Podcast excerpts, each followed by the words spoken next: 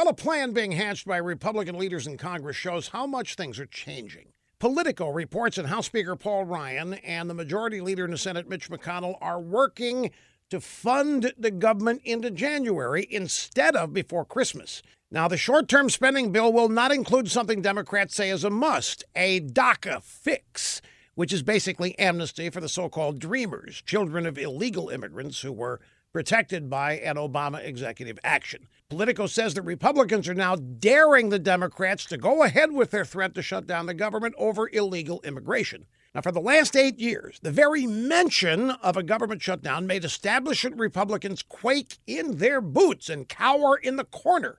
Obama and the Democrats ran roughshod over them because Democrats knew no matter how ridiculous their spending demands were, the Republicans would appease and surrender rather than risk being accused of shutting down our precious government. But now, Republicans are reportedly ready to tell the Democrats to pound sand. Now, where is this new courage coming from? Well, Earlier this week, President Trump tweeted that Democrats were threatening to shut down the government and hold the military hostage over illegal immigration. He showed that he's ready and willing to put the blame where it belongs, squarely on the Democrats. And now the Republicans have some courage. Trump is not afraid to fight, and it appears it's contagious, hopefully.